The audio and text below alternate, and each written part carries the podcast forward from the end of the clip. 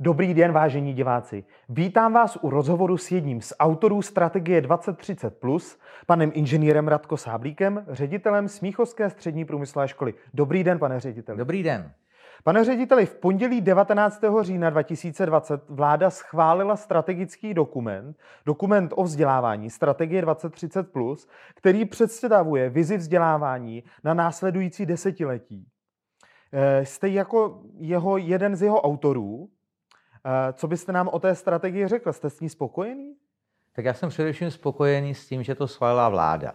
Eh, protože to beru tak, že je to dokument vyšší důležitosti, než kdyby to schvalovalo třeba ministerstvo školství pouze. Eh, protože si myslím, že pokud chceme něco v tom českém školství změnit, tak potřebujeme, aby se do toho zapojila celá společnost, v tomto případě tedy, když mluvím o vládě, i další rezorty. Protože vlastně pokud chceme ty změny dělat vlastně koncepčně, tak musíme je mít eh, podložené tedy spoluprací všech lidí. Není to jenom o těch, o těch ministerstvech, je to teda o celém sektoru vzdělávání, ale je to o, o sektoru, který se týká třeba podnikání hmm. a tak dále. Tak já se zeptám trošku šibalsky. Eh, byla pro vás práce na strategii 2030 plus spíše příležitostí nebo zátěží? Protože víme, že učitelé toho mají hodně a ředitelé ještě víc administrativně. Tak jak jste to zvládal? No tak co se týká té zátěže, tak eh, to rozhodně velká zátěž byla i proto, že jsme vlastně absolvovali spoustu konferencí, výjezdů a podobně. Na druhou stranu to byla pro mě obrovská příležitost, protože a za tu jsem vděčný, Protože když eh, chcete něco změnit, eh, tak vlastně musíte být slyšet a musíte mít eh, možnost ty své názory někde uplatnit. A já jsem tu příležitost dostal díky tomu, že mě pan ministr jmenoval do té pracovní skupiny. A tam pak byla samozřejmě ta šance některé své názory říci, sdělit. A nejen je třeba dělat na té škole, kde jsem ředitelem, ale uplatnit je třeba jako v tom širším, v tom širším kontextu. Takže, takže eh, ano, zátěž ano, ale také obrovská příležitost. Pane řediteli, vešlo se do strategie všechno, co jste chtěl? Všechno, co jste prosazoval? Nebo jste museli dělat nějaké kompromisy? No tak samozřejmě, že pokud nejste diktátor nebo monarcha absolutistický, tak vždycky musíte dělat kompromisy. A tady těch rovin, těch kompromisů samozřejmě bylo více. Eh, začínalo to tím, že vlastně jsme si museli ujasnit věci v té naší eh, pracovní expertní komisi. A rozhodně ne, vždycky jsme se tam shodli na těch věcech. V některých věcech třeba by byly radikálnější, ale eh, o tom to právě je, o té diskuzi. Na druhé straně musím říci, že jsme si navzájem eh, vlastně důvěřovali a věřili jsme, že každý z nás zastupuje určitý sektor a že tomu rozumí. Takže to je jedna věc. Další věc samozřejmě byla rovina ministerská, protože tam pak je tam je úroveň eh, úředníků, kteří to budou potom vlastně implementovat.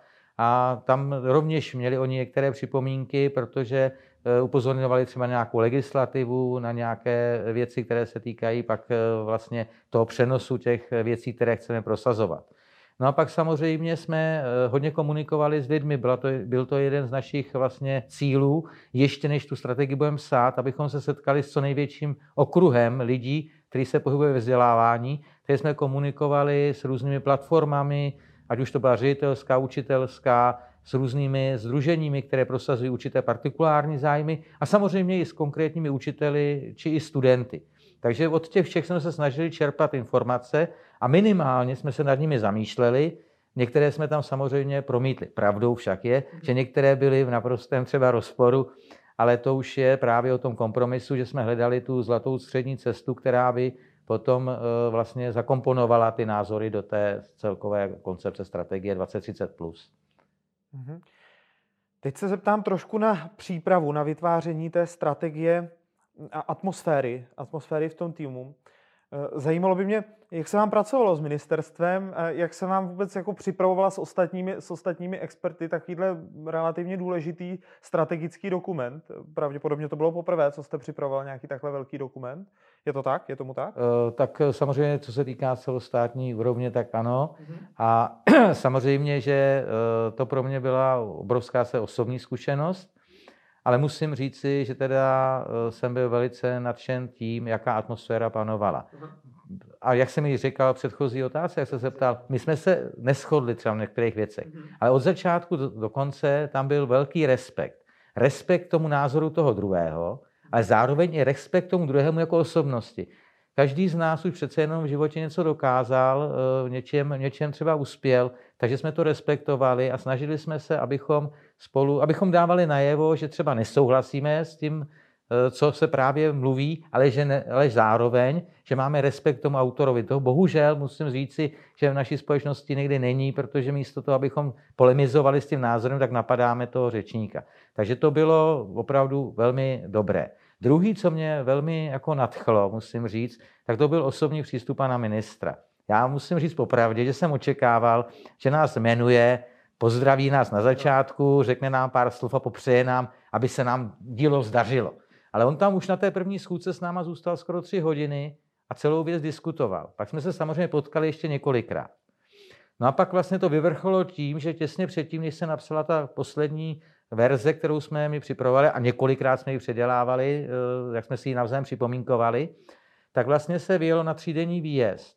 A na tom výjezdu tam pan minister byl s náma celý tři dny. Ale on tam nebyl sám. On tam vzal všechny své náměstky a vzal tam všechny ředitele těch jednotlivých odborů což je podle mě strašně důležité pro tu implementaci. A dokonce i tam byl ústřední školní inspektor, takže i tohle bylo strašně důležité. A my jsme měli během těch tří dnů možnost jednak ty naše názory tam prezentovat před těmi vysokými úředníky ministerstva a jednak zase si i vyslechnout jejich názory, které jsou, protože oni pak to budou, eh, kteří budou vlastně to tam nějakým způsobem, tak říkají, šéfovat tomu ty implementaci, a mají zase nějaké zkušenosti z toho terénu z jiné strany, jak to třeba funguje nebo funguje. Takže to bylo taky, taky eh, velice důležité. No a pak ještě jedna věc, která, mi tam, která je, co se týká té atmosféry, tak jsem byl velmi potěšen tím, jaká panovala atmosféra při těch jednotlivých konferencích. Já jsem tam cítil, že ty lidé tomu, tomu jako věří, že mají naději, že by se něco mohlo změnit a mají chuť nějak přispět. Takže i když třeba tam byly opravdu rozdílné názory, tak přesto tam celkově panovala taková ta pozitivní atmosféra. Jo? A tak já věřím, že, to, že se to promítne i dále do těch, do těch dalších kroků. No. My budeme určitě věřit s vámi.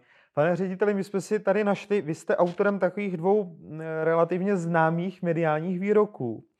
Tím prvním, kdy jste řekl, je potřeba seškrtat obsah učiva o 50%, což už někteří teda můžou brát jako velice kontroverzní výrok. A druhý eh, kontroverzní výrok, který tady vidím, je, že vy často říkáte, že kdo vychovává v současnosti studenta na konkrétní pracovní pozici, páchá na něm zločin. Není, nejsou to příliš silná slova? Není to silná mediální, mediální zkratka? Eh, tak samozřejmě, když chcete na rovinu, když chcete, aby se eh, nějaký názor váš objevil v médiích nebo se o něm mluvilo, hmm. tak někdy se té zkratky použije ale já tady ty věci budu, budu teď tady hájit, jo, protože co se týká toho prvního výroku, a dostal jsem za to taky za uši už od několika i v některých médiích, eh, ale, ale ten názor o tom seškrtání. Uvědomme si, jak exponenciálně rostou informace v současné době. A jelikož my potřebujeme těm eh, našim žákům a studentům předávat další informace, tak eh, prostě pro ně musíme vytvořit nějaký prostor. A my ten prostor bohužel eh, zatím jsme moc nevytvářeli a, a tím pádem jsme tam hromadili ty věci a nedokázali jsme vytřídit ten hutný základ, který potřebujete, abyste na ně mohli stavět, aby pak mohli dále se rozvíjet. A, a ty věci, které jsou třeba důležité, ale jenom pro někoho.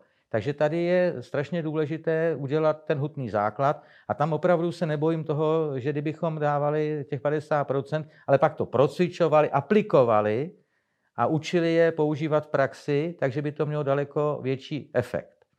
A co se týká toho druhého, toho výroku, tak eh, já myslím, že ani ten nejlepší prognostik, nebo ten, kterým si nejvíc věří, že vám není schopen garantovat, jaká pracovní pozice bude mít jakou váhu za pět let, která zanikne. A naopak, další pracovní pozice budou vznikat. A teď v tuhle chvíli vy vlastně, když byste připravoval úzce, jako se to dělalo dřív, úzce specifikovaného člověka, na, nebo specializovaného člověka na nějakou konkrétní pozici, tak v tu chvíli vy vlastně mu uzavíráte ten obzor. A tady jde ještě o to, že to není o tom, že by se neměli učit eh, jako věci třeba z nějakého oboru. Tady jde o to, že v tom oboru máte různé pracovní pozice. A vy, vy vlastně, když budou pak ty lidé pracovat dál, tak vlastně tam bude eh, potřeba té jejich kreativity, schopnosti měnit tu pracovní pozici a podobně. Já si můžu pomoci nějakou posled, statistikou z poslední doby, kterou jsem zaznamenal, kterou dělali ve Spojených státech. Tam se snažili, tam dělali průzkum, jak dlouho vydrží nějaký zaměstnanec na jedné pracovní pozici. A zjistili, že je to asi 4,2 roku. Zároveň si dělali také věci, jak, jaká je vlastně jako je poločas rozpadu jejich dovedností. To nejsou jenom znalosti, to jsou dovednosti. A zjistovalo se, že asi kolem pěti let. To znamená, že ta, ten vývoj jde takový rychle dopředu, že ty lidé potřebují celoživotní vzdělávání, potřebují se umět učit, ale i měnit ty své zaběhlé postupy a pracovní pozice, protože třeba nějaká zanikne a druhá zase vznikne. Hmm. Tady mě napadá, zvládnou to ty školy. Jsou to poměrně převratné myšlenky a rozhodně bude velice náročné ten papír, ten dokument nějak do těch škol dostat, implementovat ho tam. Jak to půjde? Tak to je vždycky u každé strategie, u každého takového dokumentu je to o tom, že můžete napsat sebe lepší myšlenky a ty strategie, která byla 2020, byla velmi dobrá. E, na tom se všichni shodli, akorát, že zůstala pouze na papíře. Takže tady je samozřejmě strašně důležité, aby se to vlastně propsalo do té praxe. A u toho školství to nemůžete udělat tak, že vydáte nějaký zákon nebo nařízení, že prostě všichni teď začnou používat, já nevím, nějaké pokladny třeba, jo, jako podnikatele. Tady je to o práci s lidmi a na obou stranách, jak s těmi, co učí, tak s těmi, co jsou vzdělávaní. A tady musí na tom, tohle se musí odpracovat. Na to si musí odpracovat všichni, na tom ministerstvu, ale i zřizovatelé a pak samozřejmě v těch školách. Klíčový ovšem bude, jak to budou přijímat ty školy. A jak jsme už dobře zjistili, nebo jak jsme zjistili, když jsme porovnávali ty systémy během té přípravy strategie 2030+, tak vlastně ředitel, česk, nebo český ředitel ve škole má vlastně jako největší pravomoce po celém světě. Nikdo nemá takové kompetence ale zároveň je to také obrovská odpovědnost. A samozřejmě, že v prvé řadě my musíme přesvědčit ty ředitele, aby přijali tu koncepci nebo tu strategii 2030 za svou, aby měli tu vnitřní motivaci něco na těch školách měnit. A taky, aby měli odvahu, protože totiž eh, to není tak jednoduché, protože vy v těch školách máte určité konzervativní prostředí, někdy to pomáhá, když se tam mají nějaké eh, nepravosti, a na druhou stranu to je brzda. A ve chvíli, kdy vy tam máte eh, třeba i menší skupinku eh, velmi konzervativních lidí, tak se stává, že tyto lidé z různých důvodů, třeba i ze strachu, aby eh, nepřišli o tu svou pozici, kterou si vybudovali, tak prostě se začnou hájit a bránit té pozice, tak říkajíc, jak se říká, do hrdela statků. A v tu chvíli je to docela odvaha od toho ředitele do toho jít. No a pak samozřejmě je tam, je tam otázka, že kdo to bude konečně tu strategii dělat. No to budou ty učitele. Takže opět, ten učitel, když nebude motivován k tomu, aby něco měnil, tak je to stejné jako ten jeho student nebo žák, který není motivován k tomu, aby se učil. Takže vlastně ten proces nemůže nikdy fungovat dobře. Já mohu samozřejmě jako ředitel říct si tak a od zítra vy budete učit jinak. No ale pokud ty lidi o tom nepřesvědčím a pokud jim eh, nedám příležitost, aby si to vyzkoušeli, aby měli šanci eh, něco změnit, tak v tu chvíli já vlastně eh, jim to sice můžu dát, ale ve skutečnosti se zase asi tolik nezmění. A nebo pokud se o to budou pokoušet, skončí to nějakým paskvilem. Na druhou stranu eh, teď nastala situace, která se projevuje tím, že přišel koronavir nebo vir, který nás tady ohrožuje. A najednou jsme se ocitli v situaci, do který jsme samozřejmě, do který jsme být nechtěli, protože to samozřejmě lidé umírají a tak dále. Na druhé proto školství je to obrovská přežitost.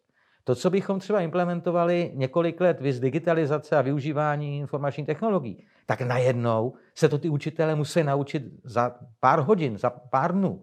A teďkon vlastně oni tím, že jsou online, že je tam třeba méně času, Oni vlastně teď sami už musí přemýšlet nad tím, jestli náhodou na tom výroku o těch 50% eh, seškrtání učiva něco není, jestli před, opravdu tam nejsou věci, které jsou pro ty studenty zbytné.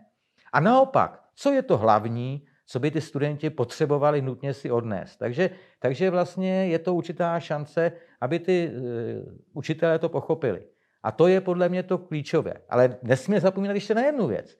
My tu kromě ředitelů a učitelů máme taky rodiče. Máme tu ty vlastní vzdělávané žáky a studenty. Takže ty rodiče něco zažili, já si někdy dělám legraci a říkám, že, že si prošli tím českým systémem školství, takže se chtějí mstít na těch dětech a říkat, tak vy taky si to užijete, když jsme si to užili my, a aby přijali tu možnost, že se teda něco změní. A pak je tam, pak je tam celá ta skupina těch žáků a studentů a ti samozřejmě musí převzít zodpovědnost za to své vzdělávání. To, celá ta strategie je vlastně o změně myšlení. O změně myšlení nás všech. To znamená nejen vedoucích pracovníků, ale ředitelů, učitelů, ale i rodičů a těch studentů. A to je to nejtěžší, co máte, protože ve chvíli, kdy máte změnit své myšlení, své návyky, tak je vám to vždycky nepříjemné. No a my teď chceme, abyste vystoupili z té komfortní zóny, změnili mnohé a začali to dělat trošku jinak. Já si dovolím přilepit ještě jednu otázku. Podle vás, pane řediteli, daří se měnit myšlení a daří se implementovat strategie 2030 plus třeba v nějakých oblastech, nějakých jsme se k tomu třeba ještě nedostali na Smíchovské střední průmyslové škole? Jak tak, ta situace vypadá na vaší škole? tak já si samozřejmě myslím, že se to určitým způsobem daří. A já jsem si teď dělal v září vlastně anketu, kdy jsem si, kdy jsem si, eh, kde jsem se zeptal přímo, jak ty lidé jsou spokojení, nebo jestli podporují tu moji koncepci, kterou tady dělám, která teda není jenom mojí koncepcí, protože ji tady děláme třeba ve, společ, ve, ve skutečnosti u nějakých kulatých stolů a tak dále, ale eh, vychází teda ze mě, to přiznávám. A vlastně 75% učitelů i studentů tam jednoznačně deklarovalo, že tu koncepci podporují.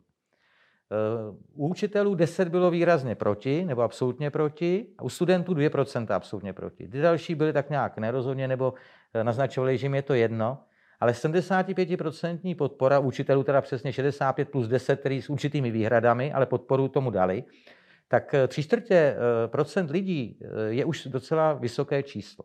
A myslím si, že i tady se projevuje to, že už o tom dlouhou dobu mluvíme, že jsme určitým způsobem tím trošku promořili ty, eh, ty lidi, že tady, že tady vlastně se naučili komunikovat mezi sebou učitelé, studenti, absolventi. A takže jsem v tomhle trošku pozitivní, byť vím, že ještě u některých eh, lidí přežívají některé návyky a je to těžké eh, to změnit. Já se ale na něj nezlobím, protože vím, že je to obtížná situace jo? a vím, že se to, jak, já si to musím odpracovat a musím je znovu a znovu přesvědčovat a je taky se stane, že třeba někteří učitelé toto vůbec nepřijali a třeba tu školu opustili a šli někam jinam, kde to zatím po nich nechtějí, a takže před tím problémem jako utekli. Jo. My můžeme před tím utékat, nebo nám se to nemusí líbit, mm-hmm. ale to tak všechno, co s tím můžeme dělat. můžeme teda předtím trošku utíkat, takže můžeme jít někam, kde ten konzervatismus víc přetrvává ale on tam jednou ten pokrok taky dojde. Věřte mi. za mediální dům Presová, pane řediteli, moc děkuji za velice pozitivní rozhovor. Pan ředitel inženýr Radko Sábík byl hostem dnešního rozhovoru. Já vám děkuji za pozvání a těším se na nějaké příležitosti příště. Určitě.